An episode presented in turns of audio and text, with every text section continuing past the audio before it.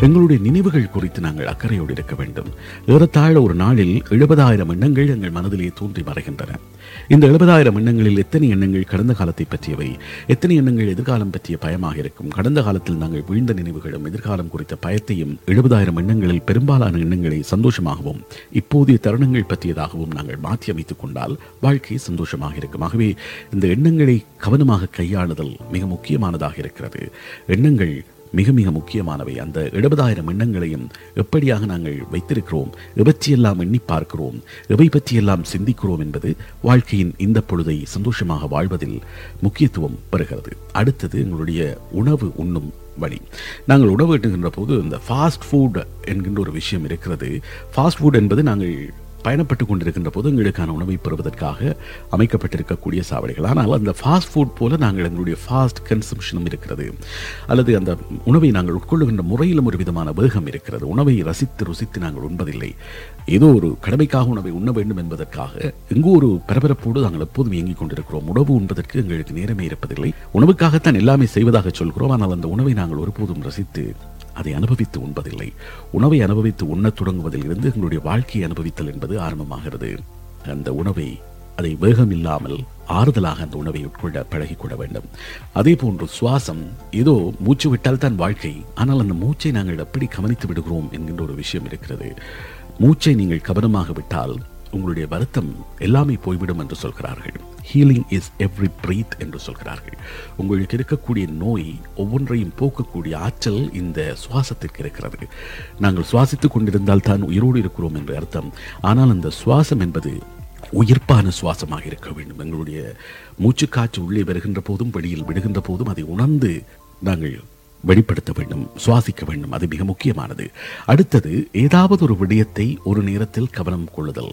Multi tasking கொண்டவர்களாக நாங்கள் இருக்கிறோம். வீட்டில் வேலை செய்து கொண்டிருக்கின்ற போது வீடு பற்றிய சிந்தனை இருக்கும் நண்பர்கள் பற்றிய சிந்தனை இருக்கும் திரைப்படம் பற்றிய சிந்தனை இருக்கும் ஒரு வரைவு பற்றி ஒரு சிந்தனை ஒரு எதிர்காலம் குறித்த கவலை இப்படி நிறைய கவலைகள் நிறைய விஷயங்களில் எங்களுடைய ஃபோக்கஸ் இருக்கும். இந்த ஃபோக்கஸ் எப்படி நாங்கள் பார்க்கிறோம் என்றால் ஒரு டேப்பை நீங்கள் திறந்து வைத்துக் கொண்டால் ஒரு ஒரு இன்டர்நெட்டில் நீங்கள் ப்ரௌஸ் பண்ணுகின்ற போது எத்தனை டேப் திறந்திருக்கும் திறந்திருக்குதோ அப்படித்தான் எங்களுடைய வாழ்க்கையின் ஃபோக்கஸ் மாறிக்கொண்டே இருக்கிறது. நிறைய டேப் இருக்கும். ஒன்றில் ஃபேஸ்புக் இருக்கும் ஒன்றில் ஜிமெயில் இருக்கும். இன்னும் ஒன்றில் வேறு ஏதாவது நியூஸ் சேனல் இருக்கும். இன்னும் ஒன்றில் வேலை இருக்கும். இப்படியாக எங்களுடைய ஃபோக்கஸை நாங்கள் மாற்றி மாற்றி கொண்டிருப்பது வாழ்க்கையின் சந்தோஷத்தை அனுபவிக்க முடியாமல் இருக்கும். Focus on one task at a time என்பது வாழ்க்கையின் அந்த பொழுதை வாழ்வதற்கு உதவியாக இருக்கும். இரக்க குணம் மற்றவர்கள் மீது மற்றவர்கள் மீது கருணை கொள்ளுகின்ற தன்மை அதிகரிக்கின்ற போது வாழ்க்கை மீது ஒரு விதமான பிடிமானம் எங்களுக்கு ஏற்படும். மற்றவர்களுக்கு எங்களுக்கு எங்களால் உதவி செய்யக்கூடியதாக இருக்கின்ற போது மற்றவர்களுக்கு எங்களால் மகிழ்ச்சி அளிக்கக்கூடியதாக இருக்கின்ற போது எங்களால் மற்றவர்கள் ஒரு வகையிலான சந்தோஷத்தை அனுபவிக்கிறார்கள் ஆறுதலை அனுபவிக்கிறார்கள் நம்பிக்கையை பெறுகிறார்கள் என்கின்ற ஒரு விடியம் எங்களுக்கு தெரிகின்ற போது அந்த எண்ணமே எங்களுக்கு வாழ்க்கையின் மீதான பற்றுதலை ஒரு கொண்டாட்டத்தை ஒரு துள்ளல் மனநிலையை கொண்டு வரும். ஆகவே do an act of kindness இரக்கத்தை வெளிப்படுத்துவதற்கு நாங்கள் தயாராக வேண்டும். அந்த இரக்கம் போன்று நன்றி உணர்வும் மிக முக்கியமானதாக இருக்கிறது. வாழ்க்கையிலே மற்றவர்கள் மீது நன்றி பாராட்டுகின்ற மனிதர்களாக நாங்கள் இருக்க வேண்டும். தூக்கிவிட்ட மனிதர்கள் எப்போதும் நன்றியோடு நினைக்கின்றவர்களாக நாங்கள் இருக்க வேண்டும். வாழ்க்கை எங்களுக்கு தந்திருக்கக்கூடிய வரப்பிரசாதங்களுக்கு நன்றியுடையவர்களாக நாங்கள் இருக்க வேண்டும். அப்படியாக இருந்தால் வாழ்க்கையில் என்னென்ன சந்தோஷங்கள் எல்லாம் எங்களுக்கு கிடைத்திருக்கிறது யார் யாரெல்லாம் எங்களுக்கு எங்களுக்கு நன்மை செய்திருக்கிறார்கள் என்பதை நாங்கள் பார்க்கக்கூடியதாக இருக்கும். அப்படி பார்க்கின்ற போது எங்களுக்கு நிகழ்ந்த தீமைகள் அல்லது எங்களுக்கு நேர்ந்த துரோகங்கள் எங்களுக்கு நேர்ந்த அவமானங்கள் எல்லாம் நாங்கள் துடைத்தெறிந்து விடுவோம் அல்லது அவை காணாமல் போய்விடக்கூடியதாக இருக்கும். ஆகவே இந்த கிராட்டிடியூட் என்பது மிக முக்கியமாக இருக்கும். ஒவ்வொரு நாளின் ஒவ்வொரு பொழுதையும் சந்தோஷமாகவும் மகிழ்ச்சியாகவும் நாங்கள் கொண்டாட பழகிக் கொண்டால் வாழ்க்கை இனிப்பாக இருக்கும். வாழ்க்கை என்பது வாழ்வதற்குத்தானே. இன்று புதிதாய் பிறந்தோம் என்ற எண்ணமதை திண்ணமுறை இசைத்துக் கொண்டே தின்று விளையாடி இன்புற்று இருந்து வாழ்வீர் என்ற பாரதியார் சென்றது இனி மீளாது. மீண்டும் மீண்டும் சென்றதை எண்ணியே சிந்தை மயங்காதீர் என்றும் சொல்கிறார். இன்றே இப்போதே இக்கணமே செயல்புரியும் வினை வீரர்களாக நாம் விளங்க வேண்டும் என்பது பாரதியின் விருப்பம். நேற்று என்பது உடைந்த பானை நாளை என்பது முதல் மேல் பூனை இன்று என்பதுதான் கையில் உள்ள வீணை. மீட்டத் தெரிந்தவனுக்குத்தானே வீணை தனக்குள் இருக்கும் ரகசியங்களை வெளிப்படுத்துகிறது.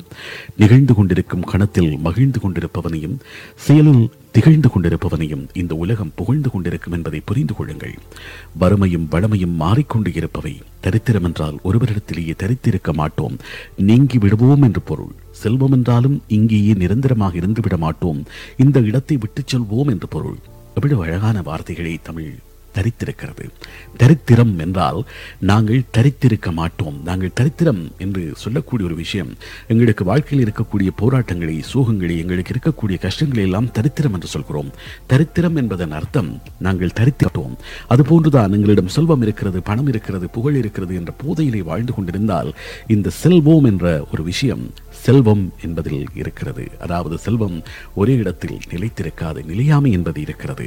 தான் வாழும் தாமரைப்பூவிலேயே தங்காமல் ஒவ்வொரு இரவும் அதை விட்டு நீங்கிச் செல்கிறாள். ஸ்ரீதேவி என்ற வடமொழி பாடல் ஒன்று கவிநயத்தோடு கூறுகிறது. திருவள்ளுவர் ஒரு செய்தியை அழகாக சொல்கிறார். எங்கும் செல்ல விடாமல் திருமகளை உன் வீட்டிலேயே கட்டி போட்டு வைக்கும் கயிறு ஒன்று இருக்கிறது. அதுதான் ஒத்திப்பூடாமல் காலமறிந்து அதனுடன் ஒன்றை கடமை ஆற்றுவது என்கிறார். பருவத்தோடு ஒட்டு ஒழுகல் திருவினை தீராமை யார்க்கும் கயிறு என்று சொல்கிறார் வள்ளுவர் கடந்த காலத்தை நினைத்து அதீதமாக கவலைப்படுவதை விட எங்கள் வாழ்க்கை ஒரு திருவிழாவாக ஒரு கொண்டாட்டமாக இருக்க வேண்டுமானால் அதற்கான ஒரே வழி இந்த நிகழ்காலத்தில் வாழ்தல் இன்றைய நாளை வாழ்தல் தான்